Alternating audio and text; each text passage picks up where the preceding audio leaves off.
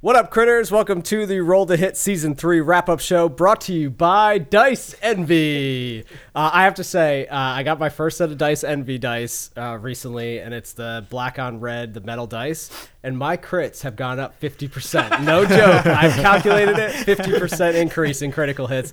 Uh, they have a subscription box you can get uh, where you can get a new set of dice every month delivered to your doorstep, which is pretty cool. Uh, they also sell dice individually. Make a great stocking stuff for a little gift for any gamer in your life. Uh, and if you want to make your party jealous, go to diceenvy.com. Like that? All right. And uh, just to be clear, they're not weighted dice. So Yeah, that's what I was he thinking may not too. have actually gotten more crits. no, So no, it's statistically proven that I have rolled more quit crits. Quits. All right. it's Off to a good one start. to. Uh, anyway, so let's start off by giving Josiah a big round of applause for taking us on this journey this season. Well done, Josiah. Very good, very good. Uh, thanks. Uh, let's get started. So uh, let's kick off by going around the table, uh, or I guess over the air, because some of us are not in person, because some of us left our our great state of Connecticut. Sorry. Uh, saying your name, uh, who you play, and how you think your character changed this season. So we'll start with Sherlock. So this is Paul playing Sherlock Gnomes. I think the the biggest change in my character from the beginning of the season to the end was that my character now I- I'm I'm sure as people people probably realize by now they if you watch TV or hang out on the internet my character has a motion picture coming out that's uh, Sherlock Gnomes. And uh, so you can catch so yeah you can catch me on the big screen.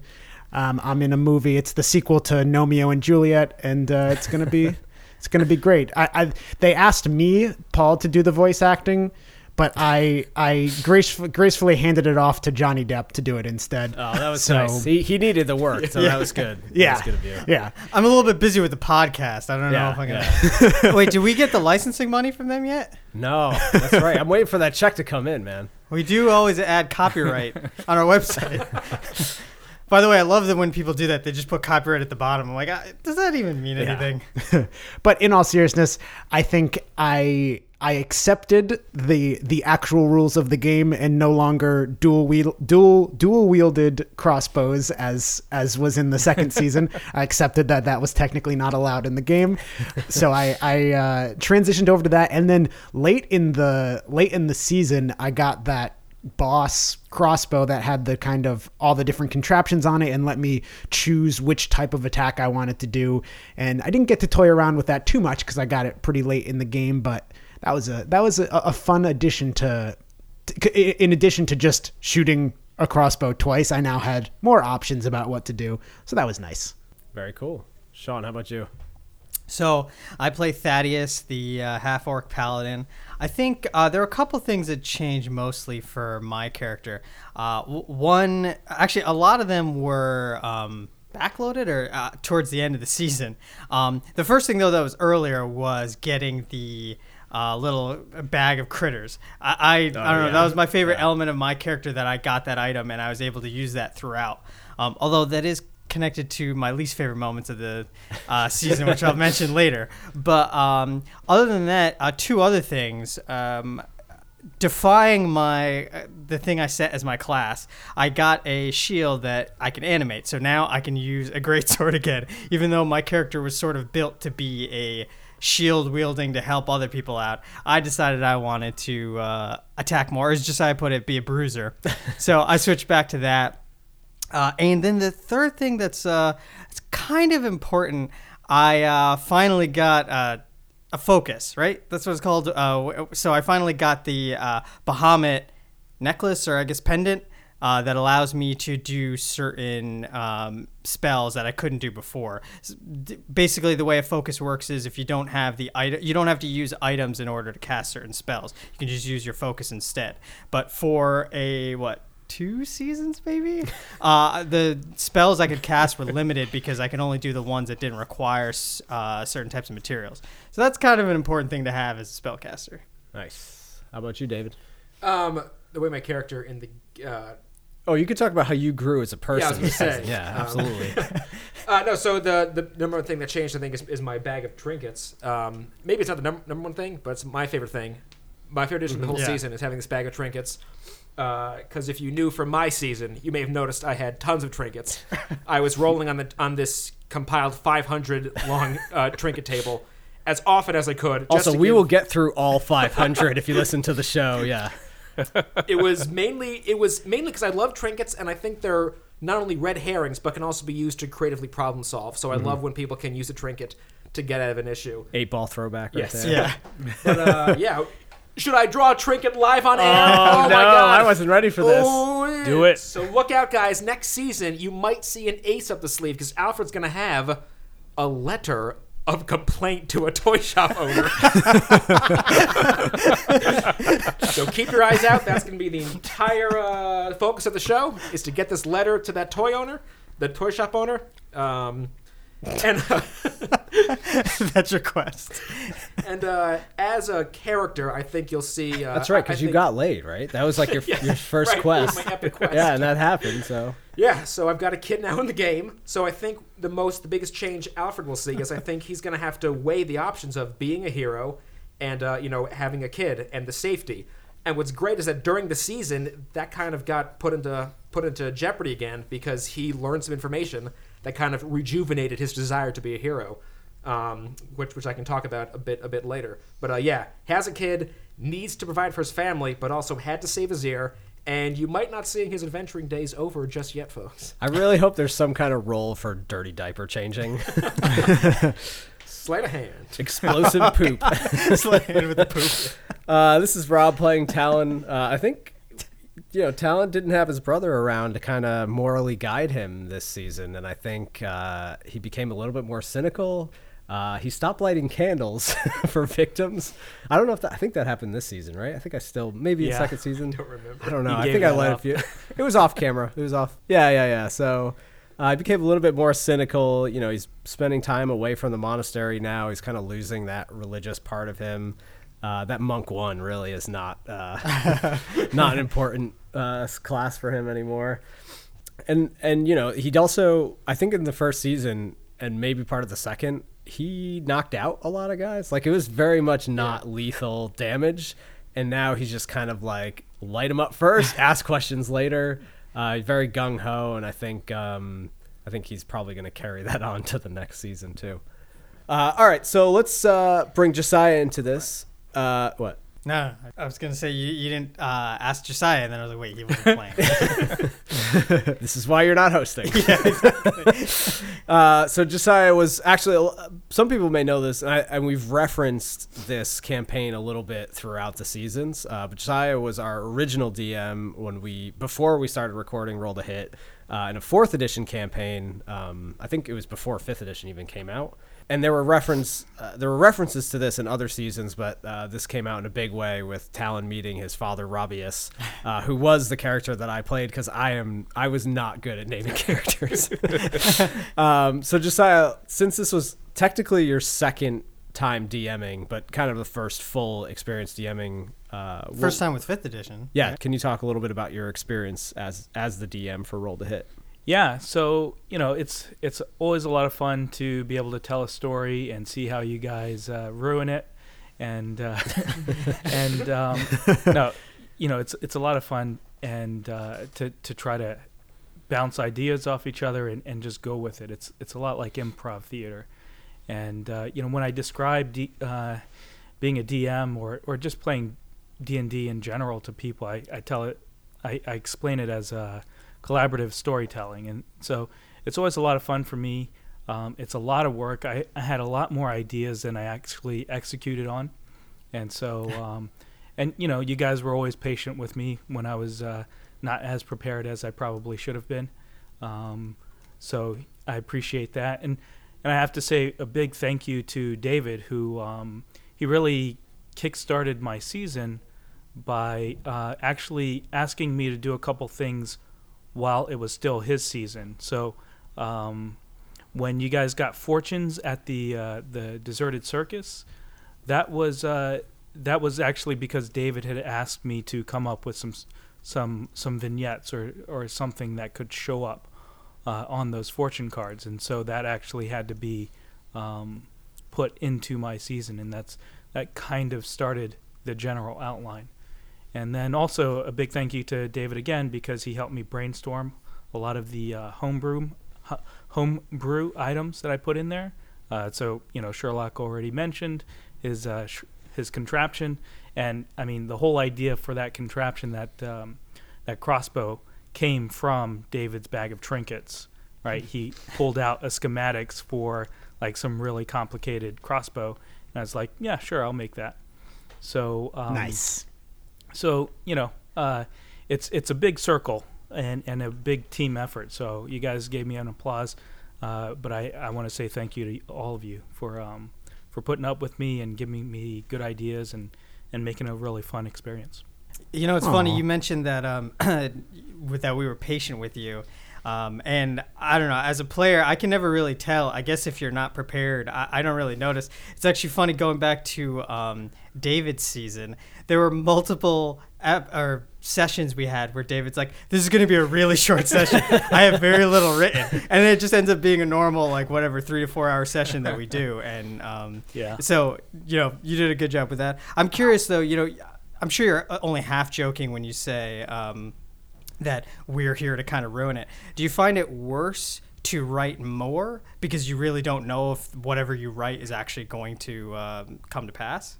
Yeah, actually, um, yeah, I, I didn't really script things out. That just that wasn't my style to begin with, and um, I think you know you guys would would uh, wean me off of that very quickly if it were my style. Um, but what I did like to do is just make sure I had all the encounters mapped out, like as far as uh, uh, the Yeah. creatures pre-rolled and all that stuff, and the backstory. So, uh, you know, it probably when we, when David was playing, he had a backstory and you know 25 characters on that train that we all could have talked to and had you know, hour-long conversations, and you know. My, my backstories were very thin, or, or I just had fewer characters with backstories. Right, you go into the tavern, and it's the same two people, Yeah. and uh, that sort of thing. So that's that's where I felt like unprepared. And then a couple times, um, uh, we'll talk about this in more detail a little bit later. But I was using some software to uh, support the campaign, and um, and a few times, uh, the few sessions in the in the front part of the season, um, I still was getting used to the the software, and so uh, there was a lot of dead time, and uh, you know, but uh, you guys stuck with me, and and I, I do like that software. Like I said, I'll talk more about it later, though. Cool. All right, so uh, we're gonna sprinkle in some of our favorite moments uh, throughout the season. So I'm gonna ask David to uh, set up his favorite moment. Yeah, my favorite moment is, unsurprisingly, uh, the entire Duke Argantum. Uh, what you call it? The, the the Duke Argantum mystery, I guess you could call it. Yeah, my my character's opening, re- the beginning of the quest of his quest was really to find out who this Duke Argantum was. He himself wasn't sure if he hated him or respected the hell out of him. Um, but no matter what, he, he had to find out who this guy was, who he kept being compared to, or actually, I guess, uh, compared against, because everyone seems to think he's better than me. Um, so definitely, learning learning who Duke Gargantum was was my favorite moment, um, and then the reality of who he was was also my f- favorite moment. Like it, it couldn't have been paired better. This is probably my favorite moment in D and D history. Was not only learning who Duke Argantum was, but finding out how, how much how important he is to my backstory. Uh, so I've got two clips here. The first one is when I think we had just gotten to the bar for the first time, and we were looking to find, or Alfred was looking to find out where he could find uh, Duke Argantum. Uh, I'm gonna call Alfred over. Hey, Alfred. Record scratch. yeah? So, come on over here, buddy. So I, I, just, I just get off the stage, just this music just ends. you, see a, you hear a collective "Aw," and uh, you hear like one guy grumbling, like Duke Argentum wouldn't do this. Camera just goes and focuses on me, and then rack focuses past. And I just turn around. Who said that? it's like Marty McFly being called chicken. You can't. I just want to. I just want to know who Duke Argantum is. I'm not mad at him. I just want to know who he is. He sounds cool. Uh, you really want to know who said that? Yeah. Yeah, you, you can tell. Like, there's one guy obviously like grumbling. Everyone's staring at him. I'm gonna go and walk over, sit like this, and go. You know something about Duke Argantum? yeah, I know Duke Argentum. Everybody knows Duke Argantum. Where are you from? You've been living under a rock? Yeah, that's what I've been doing, living under a rock.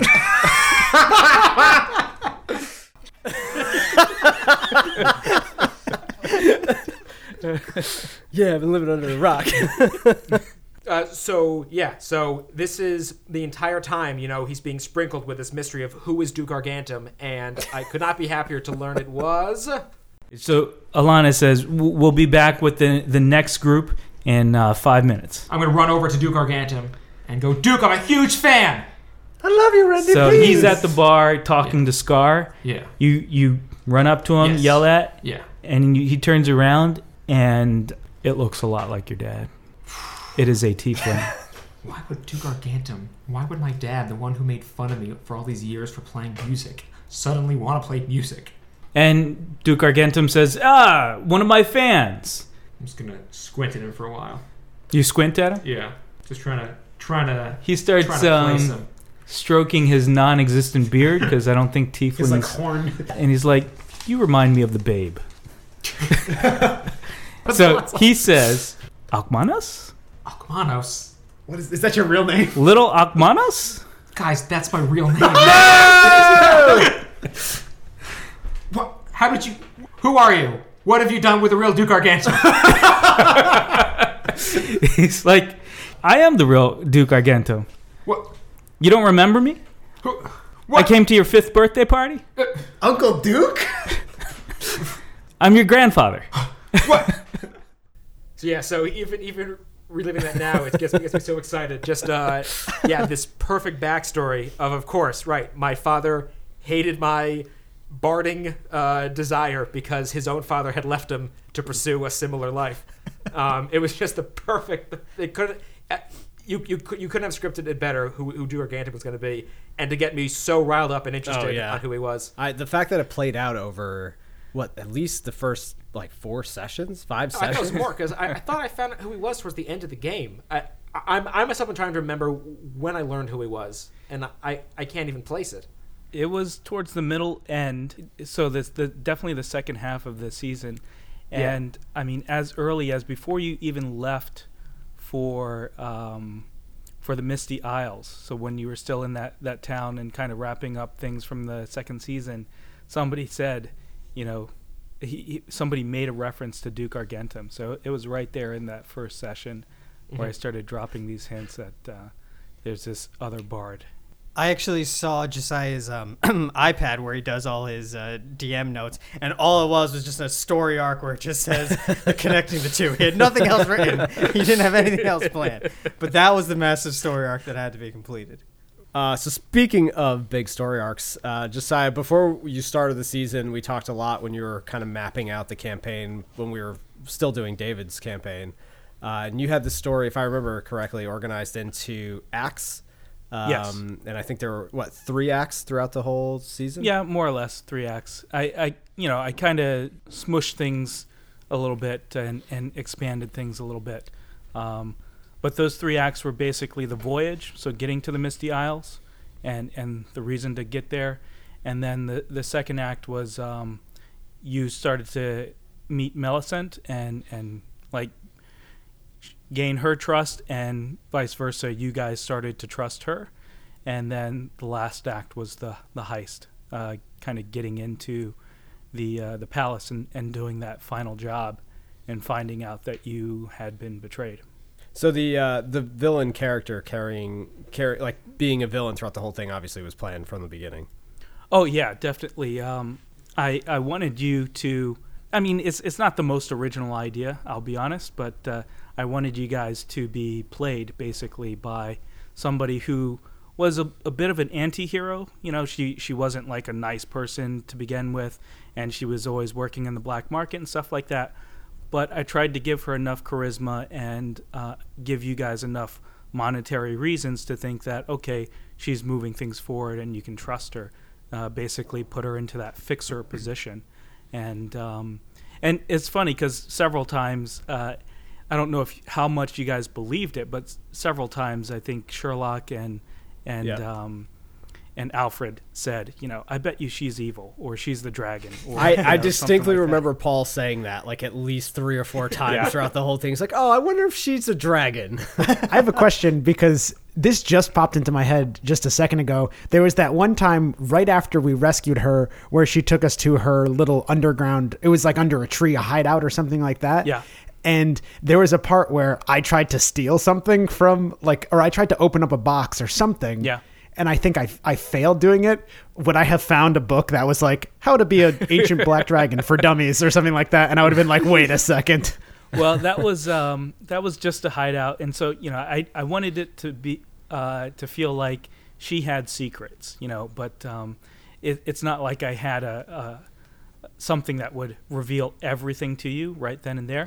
Although I did come up with this mechanic that um, at certain points, specifically Sherlock had to roll perception, and if he rolled high enough, he got extra clues as to what was going on. So um, And I think that, I that failed happened most once of or them. twice. Uh, it didn't happen as much as I as I thought I would use the mechanic because you know it's kind of a tricky thing to like give you extra clues without completely breaking uh, what I had in store. But um, Yeah. that was one idea. As far as uh, other main uh, plot points, um, you know, obviously I wanted to fit in all the stuff from the um, the fortune cards that you had. So Yep, that yep. was Sherlock was talking to a barrel or a bush or something. I can't remember exactly. And those were all his meetings with Mycroft. I, I love that cycle, like going back and listening to it. Yeah, you- fact, you guys we didn't to- hear any of that until the end. So Exactly. Uh, and with like uh, with Thaddeus, I think his fortune was him um, peering over a banister and and seeing water, and that was representing uh, representing the the journey uh, in He was uh, onto the Misty over the Isles. side. Yeah. I, and and I think at one point you threw up on the ship, and that that Yeah, was yeah, your fortune.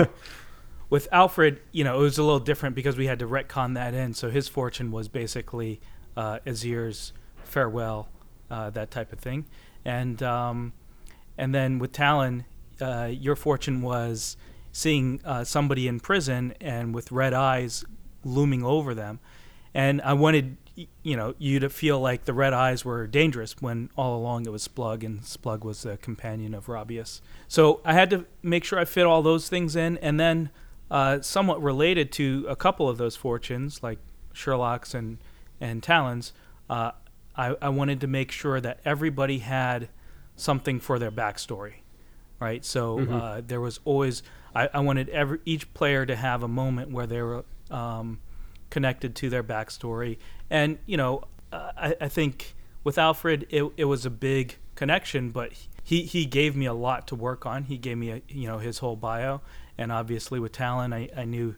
that it was always Talon, son of Robius, and a couple Yep. times I called you Robius in, Yep, in the uh, in the sessions, like totally forecasted that. And um, you know Sherlock, I, I know uh, Paul took Sherlock as his namesake, and uh, I just always thought it was funny uh, that Paul is not that familiar with the actual Sherlock stories. so, so I threw in Mycroft as his uh, not really foil, but his um, his connection to his background there, uh, because Mycroft, if you if you read the the stories, is actually Sherlock's brother's name.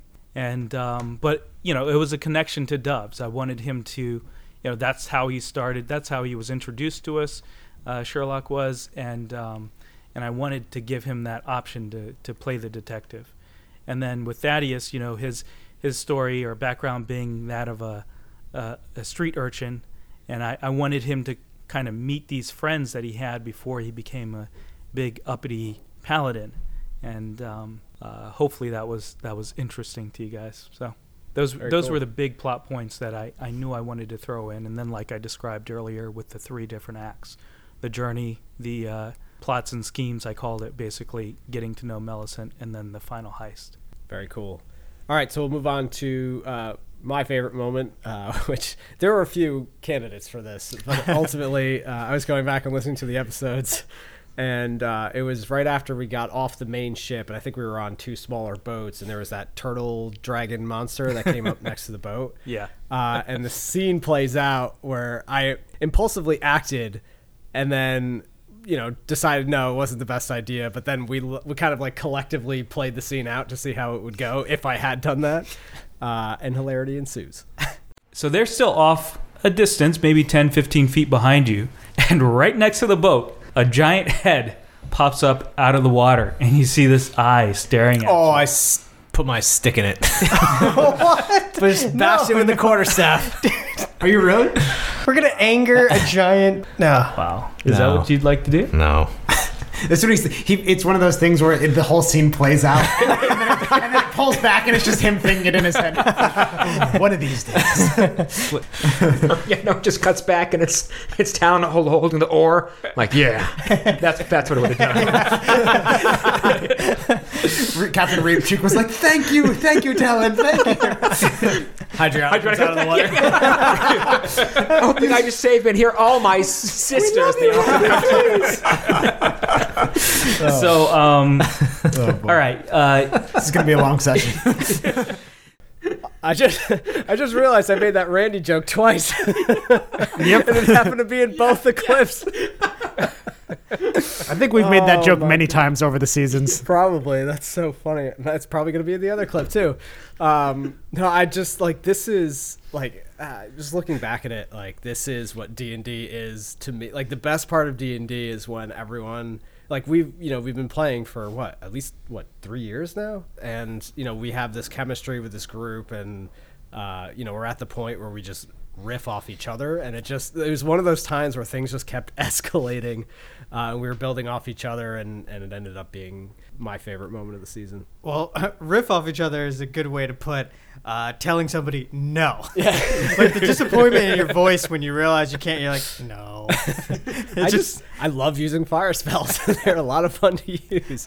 I love bashing things with the quarterstaff. oh man. Um, okay, so let's keep it going here. Back to Josiah. So was there? Uh, I know Paul and his in his season had planned out like an entire. I think it was going to the Underdark that we just like completely missed. yeah. Um, so was there was there anything that you? I know you said you you know you had the major plot points out, but was there any idea that you were like, oh my god, this is really exciting. I can't wait to do this. And then for one reason or another, we either just killed the idea or went in an entirely different direction. So in general, I kind of hinted at this before. I, I had like ideas for more backstory, but I never, with some of the stuff, I didn't get around to um, adding it as detailed as I wanted. Or uh, there was a case where, like, actually, I, I wanted the the highwaymen to be alive and to uh, for you to eventually meet the highwaymen. And um, Oh, cool. by the time we got to that like you know some of this some of this stuff like the the journey took a lot longer than i thought it would take and uh, it took more sessions than i thought it should take and, and stuff like that. So i started to leave some of the stuff out or or change it so that it would be it would still be in there but uh, a little less uh, time intensive. So i'd say that was probably the biggest thing that i didn't include because i had this kind of backstory about how Robius was a part of the original Highwaymen, and you know he was captured, and and I wanted you to play through some of that rather than just have the exposition uh, when when you saved him or rescued him. But uh, like I said, time kind of cut that short. And then in general, I I'll, I'll give you an example of of things where I probably shouldn't have done them, but I did them anyway. Which is uh, I threw in a lot of monsters. I just wanted a, a large variety of monsters, and um, so things like the displacer beast, the chimera, Yep. The Yeah. the Ifriti, like um, and even that that last uh, boss fight was a, a Death Knight, which um, Death you guys Squire, could not actually. defeat. Yeah, I, I changed it to Death Squire, right? 'Cause- and that's what I, I, I started doing was uh, I just started nerfing the, some of the, the monsters so we could get some some cool things in there. And actually, it the first time I did it, it, it happened by mistake, right? Like the those displacer beasts. Uh, I forgot that you guys were supposed to be rolling everything with disadvantage because they're basically Mm. shifting between two different planes at the same time. So Right. they're right. just hard to hit. And I kind of forgot that halfway through the battle, and it's like, oh, yeah, well, we'll just go with it. but uh, you're still you're still gonna die either way. So, so you know, I threw in the unicorn, and that that was the other thing I tried to do was throw in um, uh, help for that encounter by you know uh, another beast being in there, or you know, I threw in the unicorn, I threw in the genie uh, to help you guys out, so you could have these kind of epic battles that you technically weren't really supposed to have yet. But uh, Mhm. hopefully, um, you didn't mind too much. Were there any beasts that you really wanted to put in that you couldn't? Well, I I knew from the start, you know, with the dueling sisters that there would be a blue dragon and a black dragon, and I just thought that um, it would be too much nerfing for you guys to fight the black dragon. Sure.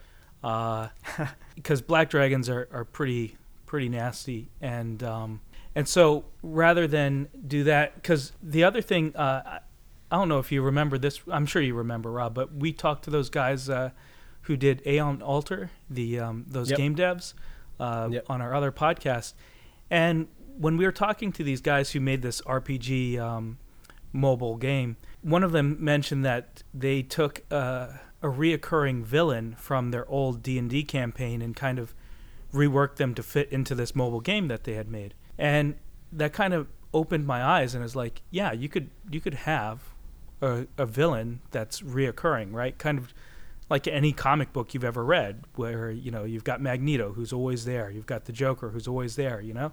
And so that's what I wanted to do. I didn't want you guys to. F- I didn't want to force the issue and have you fight Millicent only as a as a nerfed black dragon. So I just wanted her to be this villain that was kind of in the background and and there's the potential that she can come back if I DM or you know even if I don't DM then maybe you'll hear about news somewhere else in the world where Millicent is causing uh, a ruckus. So uh, I chose not to have you guys actually fight her directly. All right, so let's uh, kick it to our favorite gnome detective for his favorite moment of the season.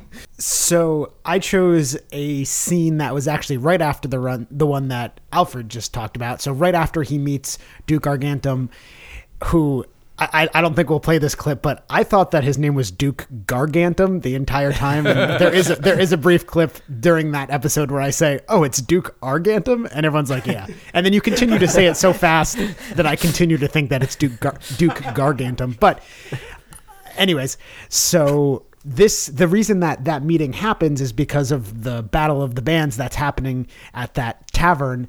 And I think this was one of my favorite clips because I think my f- possibly my favorite moments overall in all of the roll to hit seasons have been David's parody songs. Yeah. And we, we didn't get them a lot in season two because he was, you know, DMing. Alfred the Rude Right. wasn't actually in there. So to have him come back again and do those, it was it was just great. And this one was, you know, it wasn't a parody song per se, but it was just a sick D&D styled rap, but we still get the parody song we still got a taste of the parody songs because now Josiah, player two, has entered the game with some of his parody songs, and he had some really good ones in there too. My favorite was definitely the the Beastie Boys, which was just a bunch of it was a bunch of humans that were dressed up like orcs or like half orcs. Uh, I thought that that was very clever, and and yeah, so so let's let's listen to a clip of so it goes on for a while and it's the whole the whole episode this whole part is gold but I think we'll just listen to a short clip because it does go on for a long time of when uh, Alfred comes up and finally does his set. Uh, next set, the Beastie Boys, Brass Dragon, and uh, I like this one. Pretty simple. They they're they're kind of uh, thuggish guys, and they're obviously human, but they're trying to look like orc. you know, kind of. You know, so they got like pierced noses, and you know they're kind of grayish green, but you can see like it's probably just some mud smeared on their face, and they're all Orc like face. brass dragon, chaotic dragon, drain the flagon. Now he's dragon. Nice. So that's that's uh, brass dragon. You ready, Alfred? You almost ready? Yeah, no, I, I think I think I'm ready. I just want to make sure that I'm uh I'm talking as much shit as possible because I'm just gonna call, I'm gonna namelessly call in a bunch of people, just like vaguely point at them when I'm saying these things. So here's my last song. It's actually I think it's pretty good. I can't deliver it very well, so uh, we might re-record this at some other time. Uh, but it is um, it's by Run DM. it's called Tricky. nice. This roll is very vital. You know it's for survival. To roll that die, it must not lie. Here we go. It's tricky to critical hit and not to miss. You roll to hit 20, 22 crit. It's tricky. it's tricky, tricky, tricky. that might win. All right, the crowd likes that one. That was good. That was All right, good. Now Alfred, battle of the Right. bands. All right, I'm gonna get up there. I'm, I'm, I'm gonna put my hood up like a rabbit. Just get up there, just like thinking in my head. I'm just gonna take down the hood. Spaghetti, spaghetti, spaghetti. All right, let's see if I can read my own chicken scratch. you called me here for a battle just now, then you go and insult me with some off-key drow. I thought this would be fun, but this ain't hard, no prob, cause you sent a bunch of flumps to do a bard's job. the rhymes you've been hawking that you're squawking while you're rocking, all that mocking and that knocking, I'm just balking, cause I let my DOS do, do that talking. I gave you the, the you the advantage and you rolled ones double. I'm a natural 20, you're a critical fumble. I go straight for the jugular from this pro juggler, no joke. These lyrics come from me so fast I don't even have to think it. So let's freestyle some shit from a bag of trinkets. Um, so while I'm juggling this mermaid scale, here's some advice I'm going to unveil. Uh, you there, if I was you, I'd go home, check for your horns on your offspring, cause your wife puts the fling in tiefling. Sorry, I can see that really got you enraged, but is it the combat or your wife you want to disengage? hell's a clockwork harpy? A tiny broken clockwork. This is a broken clock instead, because I, I don't know what a harpy is. A harpy is Um, half woman, half bird. A broken. I don't know what the hell it is. And Clockwork is just animated. Uh, it's a it's a wind up toy. Okay. It's a clock, though. uh, damn, this clock really keeps great time if I may concur. I've been kicking your ass since half past forever. uh, when you rolled your crap stats, you should have called new shooter. Why'd you put your alignment at chaotic neutered? and, and where's your and where's your crew? Mine's here down in the den of victors. What's the matter? You, you couldn't roll some pre-gen characters? Chrome Dome Talon, Sorcerer and Monk, downing all the beer because he can never get drunk. I take I, I like shotgun during this. Be on the lookout for missing Drowazir. He looks just like his sister, minus the brassiere. Then we got Sherlock Nomi. He's my number one homie. Ignore the booster seat. He's got the crossbow sexpert feet. and Thaddeus with the divine senses and smite. Too busy kicking ass to get his character sheet ever right. That's the last thing I got. Mirror. Uh, oh my god. I, I, now I have a small mirror that shows a much older version of my viewer. I, I've been juggling these things this entire time. Um, and I let the mirror drop to the floor and break. And I go, um, uh, no, I'm not very superstitious, but no worries, you're fucked, because I'll still win this battle with seven years bad luck. you, you guys came here to embellish the Duke, but my only reaction is some hellish rebuke. It's over, fellas. Your reign here should be feared, because there's a million poser Dukes, there's only one Alfred the Weird. oh my god. and then I just uh, I knock over whatever mic is available. It's probably just like a big uh, just horn. That's what they use.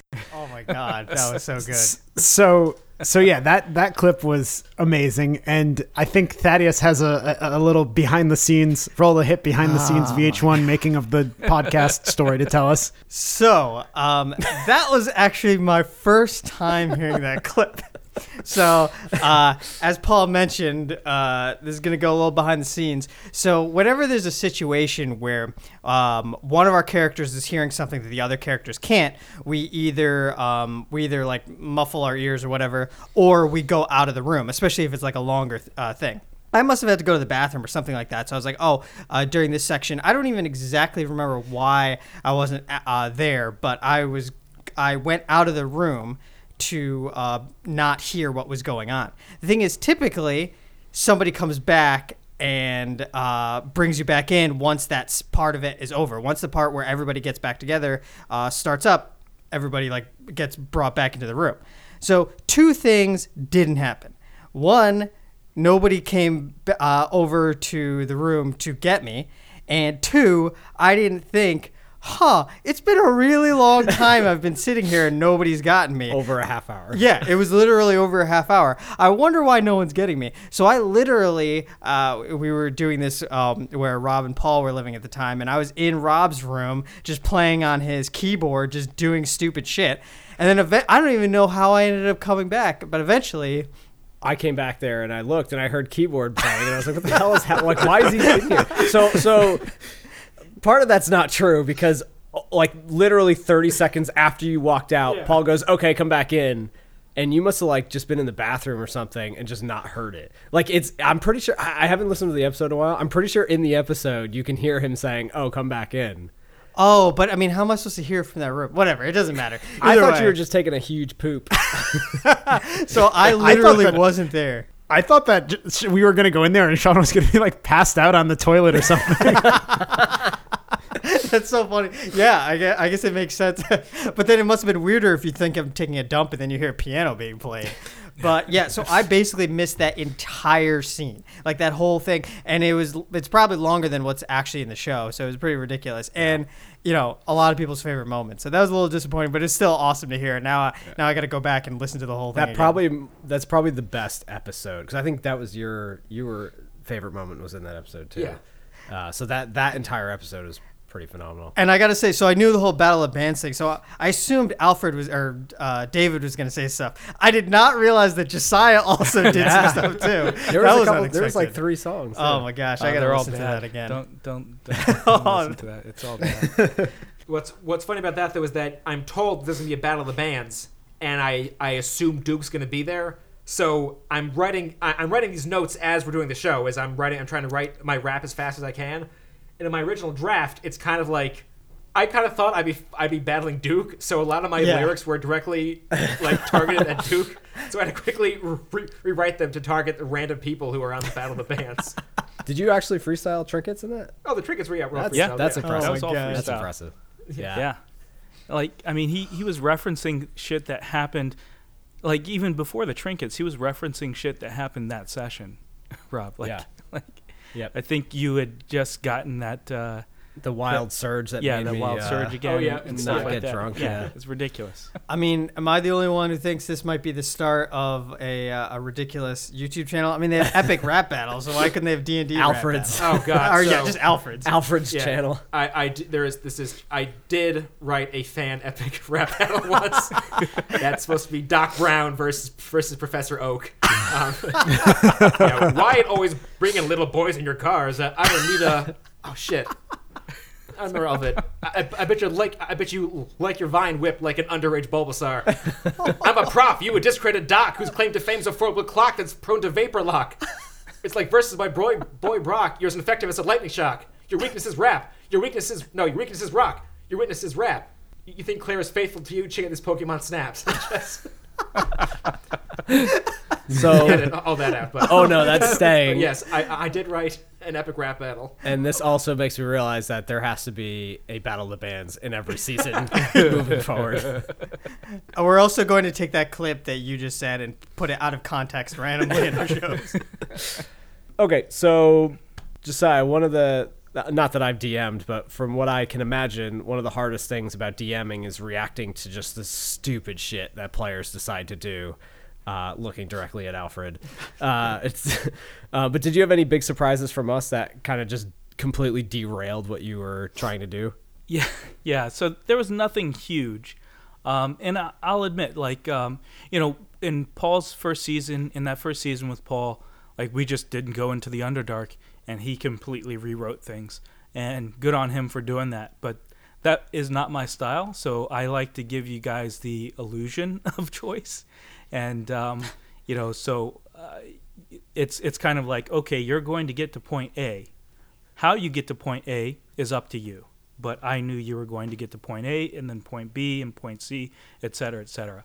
So, uh, like the the thing that you you guys almost messed up messed up was like you, you had to get to the Misty Isles within a certain time period, and and you know the ship uh, was destroyed. But that was actually part of the plan. Was that that was one of the potential outcomes. Um, but I I didn't think it was going to happen, but it but then it did. but uh, in that case, I had planned for it, And then um, I think at one point Alfred wanted to leave the islands, and I was like, mm, "Nope, I'm not letting you leave the islands." So I had to come up with some um, some way to kind of keep you guys there. And uh, another one was uh, actually meeting Millicent. Like you, so I think you guys were really slow to um, chase after her, right? Because this was after the battle on that beach where Alfred just basically kills everybody. He puts them all in a under hypnosis and then lines them up and and destroys them. And then you guys, um, as you're looking at these fish people, some orcs I think came in, and you're supposed to give chase to the orcs, and you guys just were not giving chase. And so I had to, you know, throw Millicent yeah. in there and do some screaming, so you would like think damsel in distress and chase after her. And then even still, you guys were being super super cautious. And so uh, when you got to the orc camp, like just the the story of it was like they were she was already imprisoned because you guys took your time getting there and stuff like that. So um, I think she actually helped you help her escape, which was not really part of the plan. Um, you guys were supposed to just like figure out a plan to either stealth in there. Um, it was probably going to have to be stealth, but uh, uh, I think you somehow tripped the alarm or something like that, and so she took you to her hideout, um, and that was all improvised just just to kind of keep you guys from dying early on. but um, outside of that, you know, I guess that's just an example of how I tried to roll with the punches, right? Where, you know, I knew you had to meet Millicent in that in that uh, session, um, and I knew you had to go get this item in that session, and I et cetera, et cetera, you know, and I knew you had to stay on the island. So no matter what you did, you were going to basically stay on the island. Um, so again, that's how I played played uh, things as DM, and and hopefully it, it didn't um, uh, rain on anybody's parade too much. But uh, you know, that's just the the best way I I could map things out. As far as uh, examples of um, not really things that got derailed, but just things that I weren't expecting that really turned into something that I liked a lot was uh, I mentioned this earlier, but the Sherlock's contraption, so that that uh, crossbow, and again, it was just a random thing that that David pulled out of his his bag of tricks or his his trinkets, and and then Sherlock randomly said, you know, hey, can I can I have this? I think you guys were getting. Uh, I I gave you an opportunity to get some equipment before you went on the last big big job and Yeah. Sherlock kind of offhandedly said, "Oh, I, I want this," and it's like, "Okay, we'll do that." And so, I just wanted to make it as complex as shit. You know, it's just like crazy levers and, and all this stuff. And again, like I said, I I um, brainstormed all the mechanics with David, and and we kind of tried to make sure that it was it gave you some options, but it it wasn't uh, gonna break the game or anything like that. And uh, you really had to think about what you were doing uh, when you use it, but you c- you can use it in some pretty uh, cool ways because it has a lot of utility. And then again, the other thing I, I really liked, um, you know, it kind of popped into my head after the Battle of the Bands was like I wanted uh, Alfred to have something um, that he won, you know, and and that was the harmonica that he got from Duke Argentum, and uh, even before then, uh, you know, I, I think uh, Alfred was doing something. This was before the Battle of Bands, and he got that sheet music because, you know, I think he did something with Alana, who was the the owner of the um, the Dueling Sisters Inn and Tavern, and I think he sang a duet with her or something like that, and she was impressed, or or he rolled a, a twenty or something on a performance check. I can't remember exactly why, but you know, it was just those types of opportunities where uh, you guys did something, and I tried to honor what you were trying to do and uh, give you a reward for it. So I know we all knew that you were going to be DM, so I don't think any of us would have interrupted this. But did you have a plan if we found some way to save you when you get stolen away in the first episode? Like, oh, well, I guess you're playing also. Yeah, I, I wouldn't be against that. It just would be really crazy hectic. But uh, in some ways, it, w- it could almost be easier, right? Like where you're using that character to steer um, the story, so to speak, and, and Oh, move you along. And actually, it's not too dissimilar from what um, what Paul did in season one, because he introduced Sherlock in that last one or two sessions, and then I did. and I, even though I knew Paul was going to be, um, you know, playing with us after that, even though I knew Paul was going to be playing with us after that, it, it didn't really click that like that NPC that he introduced was actually going to be his Yeah. his character, Yeah. right? So it um it it wasn't part of the plan, and and probably I would have found a way to prevent it from happening, but if it did happen where you guys rescued his ear, I, I think it, it could have been in some ways a little bit easier for me to move the story forward. All right, uh, so let's move on to Thaddeus's favorite moment. So my moment, it was actually mentioned a little bit earlier, but um, continuing the theme of uh, Alfred-centric moments, there was a part uh, earlier in the season where we were given a quest by my old buddies to solve a um, solve a situation between two groups. The uh, what was it? The frog people and the what was it? Kuo-toa? Yeah, the that Ko- what it. And, uh, Bullywugs. Bullywogs? Yeah, Yeah. the Bullywogs. So, um, yeah, what I'm going to do is I'm going to play a couple of clips to set it up and how it kind of moved forward. So, this is right after we um, we get the mission. This is Alfred thinking about the situation. We're about to wipe out a whole race of beings because they're annoying.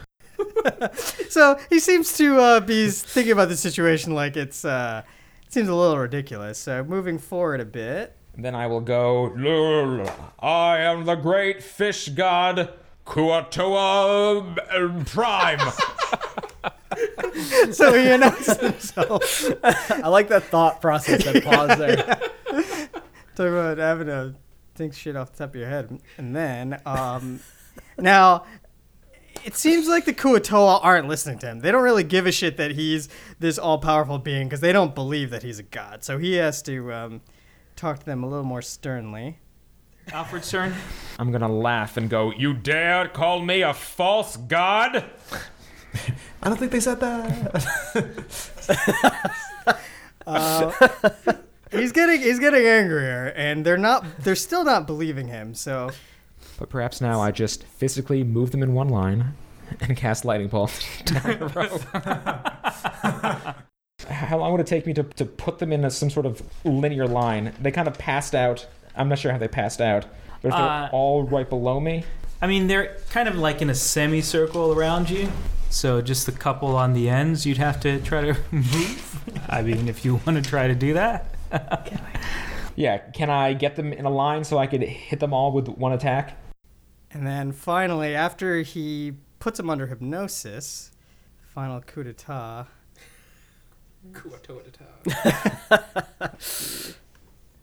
Oh, awesome. So there's yeah. one out of alignment. That's fine. I want I want the one to see this.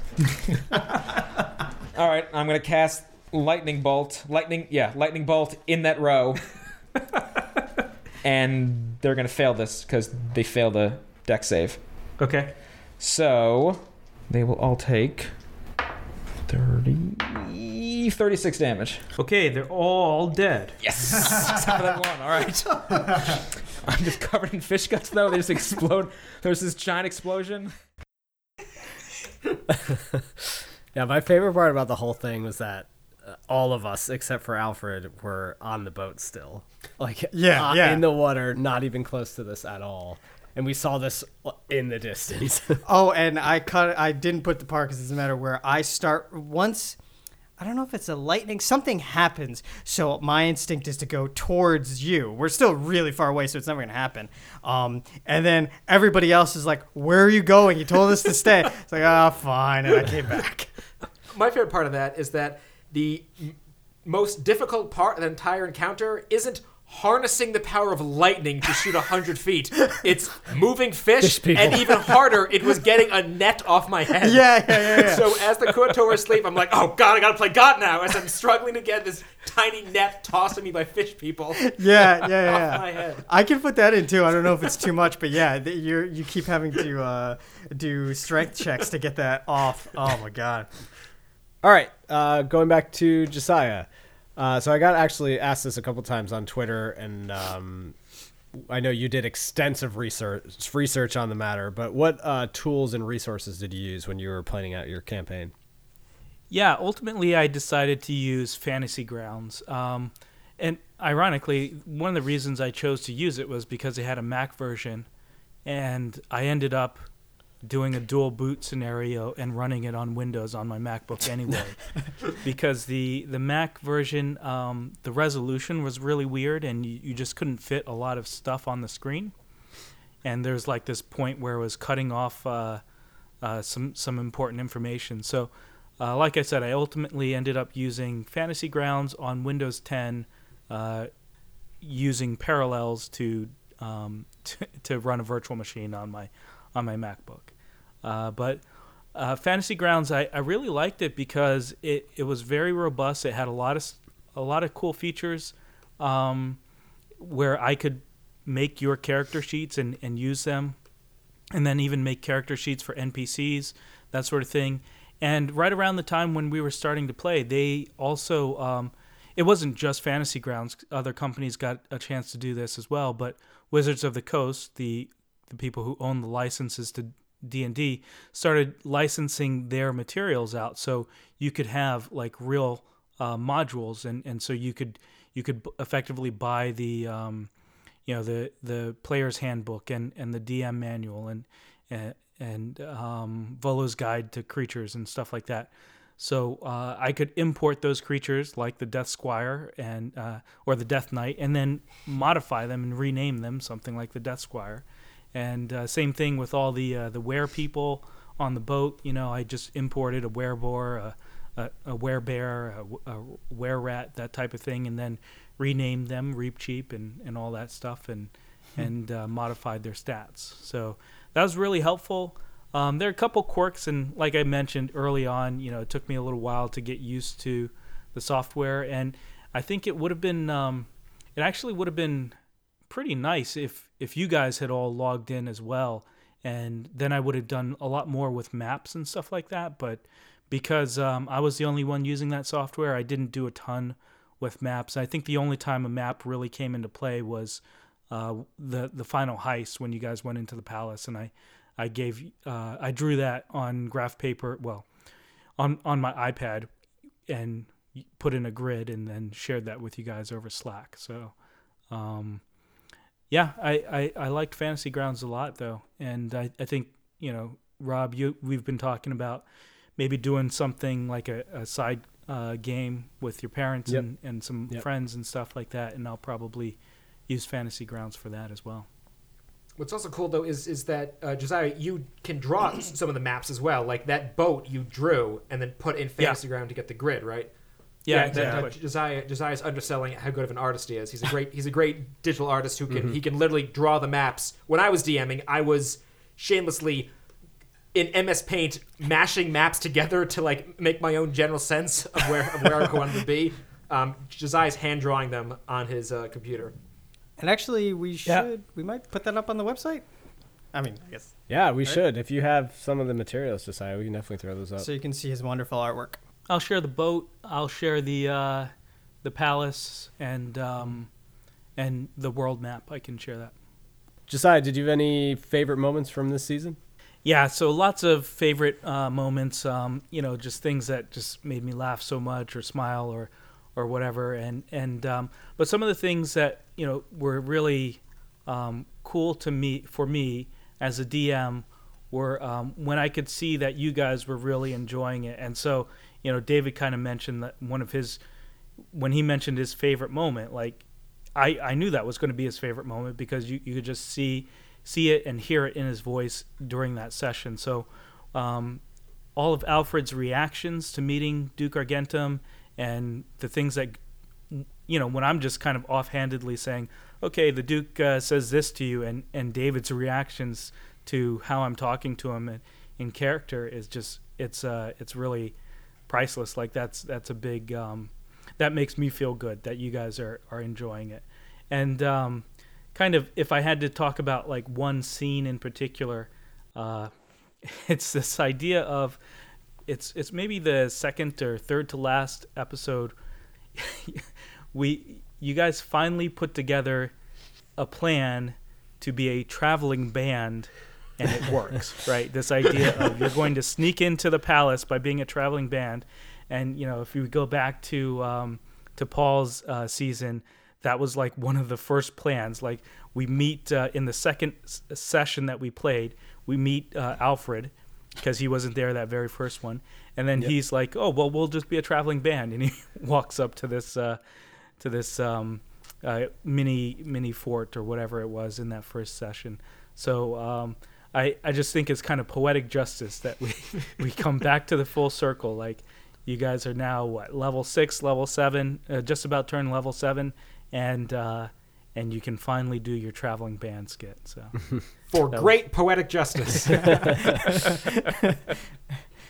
Uh, so I'll, I'll pose this question to everybody now just to wrap this up. Uh, what do you expect your characters uh, to do this upcoming season? Or how do you expect them to, to play out?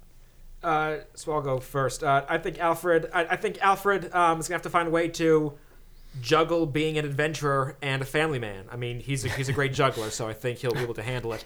But uh, I, I, I do want to imprint this this kind of notion that, that Alfred Alfred kind of wanted to give up the adventuring life, and then in a classic, this is uh, one last job till retirement, and finds out his grandfather is a famous adventurer, and um, I think Alfred's gonna have a off-screen heart-to-heart talk with him and figure out what it means to be an adventurer and a family man because it sounds like Duke wasn't wasn't the best family man, but it sounds like he is the best adventurer. So uh, Alfred's gonna have to figure out what what to do about all this. Yeah, I think uh, you know Talon has his brother back now, so it'll be you know he has his mentor, his you know his guide back a little bit, although uh, one hand less than he had when he was adventuring with him. Um, but like I said earlier, like you know he's been kind of losing his faith. He hasn't like he's been away from the monastery, so he's kind of losing that connection. Uh, so I think he's trying to look for his new purpose uh, and basically something, some new ideology to cling to and kind of drive him forward. So I think that's how, uh, yeah, that's what he's going to be searching for in the next season.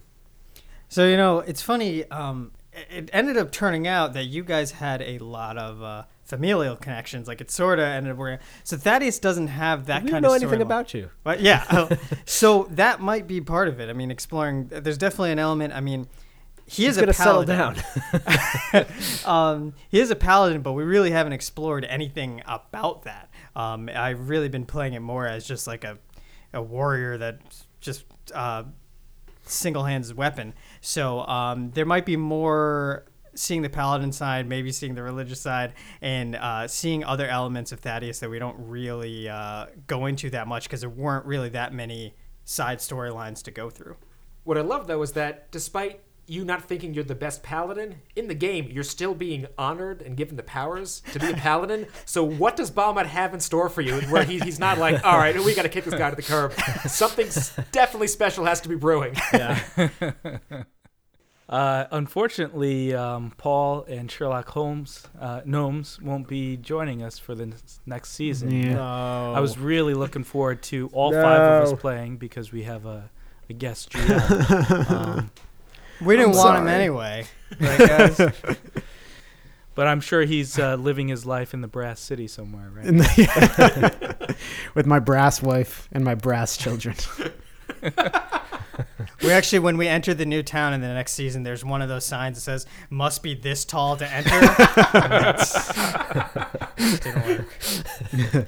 So Azir, I think, is going to have to um, deal with some uh, some serious stuff. I mean, he, you know, he kind of lost his hand uh, at the tail end of season two, and then we didn't see him much for season three, and he's trying to deal with what what happens with that. Uh, you know, because he he was so um, as, as a monk, as a fighting monk, he he did a lot of kung fu with his. Uh, with his two hands and would hold his quarterstaff with two hands and that sort of thing. So he, he's got to figure out what's going to happen with that and, and kind of deal with the uh, also the, the stress of um, being reunited with his sister and then having to lose touch with her because um, she ha- she's committed to fighting uh, Millicent and uh, tracking her down now that she's been let loose on the world.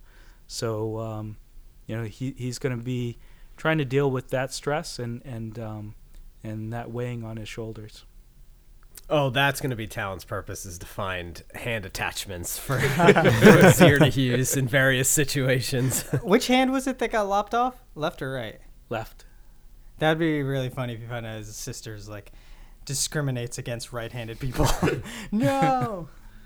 Yeah, I'm, I, I, I, I greatly enjoyed playing with all of you, and and I'm bummed that I won't be in the next season, but hopefully I'll be able to make some guest appearances. We'll Yeah. see, Yeah. and and uh, hopefully that works out. But yeah, I'm I miss it. I miss it a lot. So thank you for all that you've given me. Hopefully, we'll be able to find you to uh, ways to come back on and in uh, or the next season after that. I hope there's some situation where um, we're in a dire situation, we're about to die, and the GM has to figure out some way to save us. It's like a crossbow bolt comes out of nowhere. hey guys, gotta go. All right, uh, so that's going to do it for this season of Roll to Hit. As always, we had a blast making this show for you. Uh, we're always so happy to hear how much you enjoy listening to it. I also want to give a special shout out to our Patreon subscribers. Uh, we're humbled by the support you've been giving us, and we really, really appreciate it. Uh, if you'd like to join the Patreon, you can find it at patreon.com slash roll hit. Uh, we'll be using some of the donor names and some names from people who uh, share about the show or mention us uh, on Twitter or other social media. Uh, we're going to be using some of those names as NPCs next season. Uh, you can follow our channel page uh, at The Commentist, uh, either on Twitter uh, and The Commentist on Instagram. I'm also Robbie Stells on both of those. Uh, Paul is Stay Pizzative. You can use the hashtag roll the hit to share about the show and share us with your friends. We really appreciate it. Uh, be sure to leave us some positive reviews on iTunes or whatever platforms you're listening to this on. Uh, thank you to the Ghost Mice for using uh, for use of the song "Critical Hit" as our theme song throughout this season. Uh, and once again, we appreciate everyone for continuing to listen and support the show. Uh, we've ha- we've mentioned we have a new secret surprise guest DM for next season. A lot more great content coming at you in season four, which will be coming out in a few days. So stay tuned.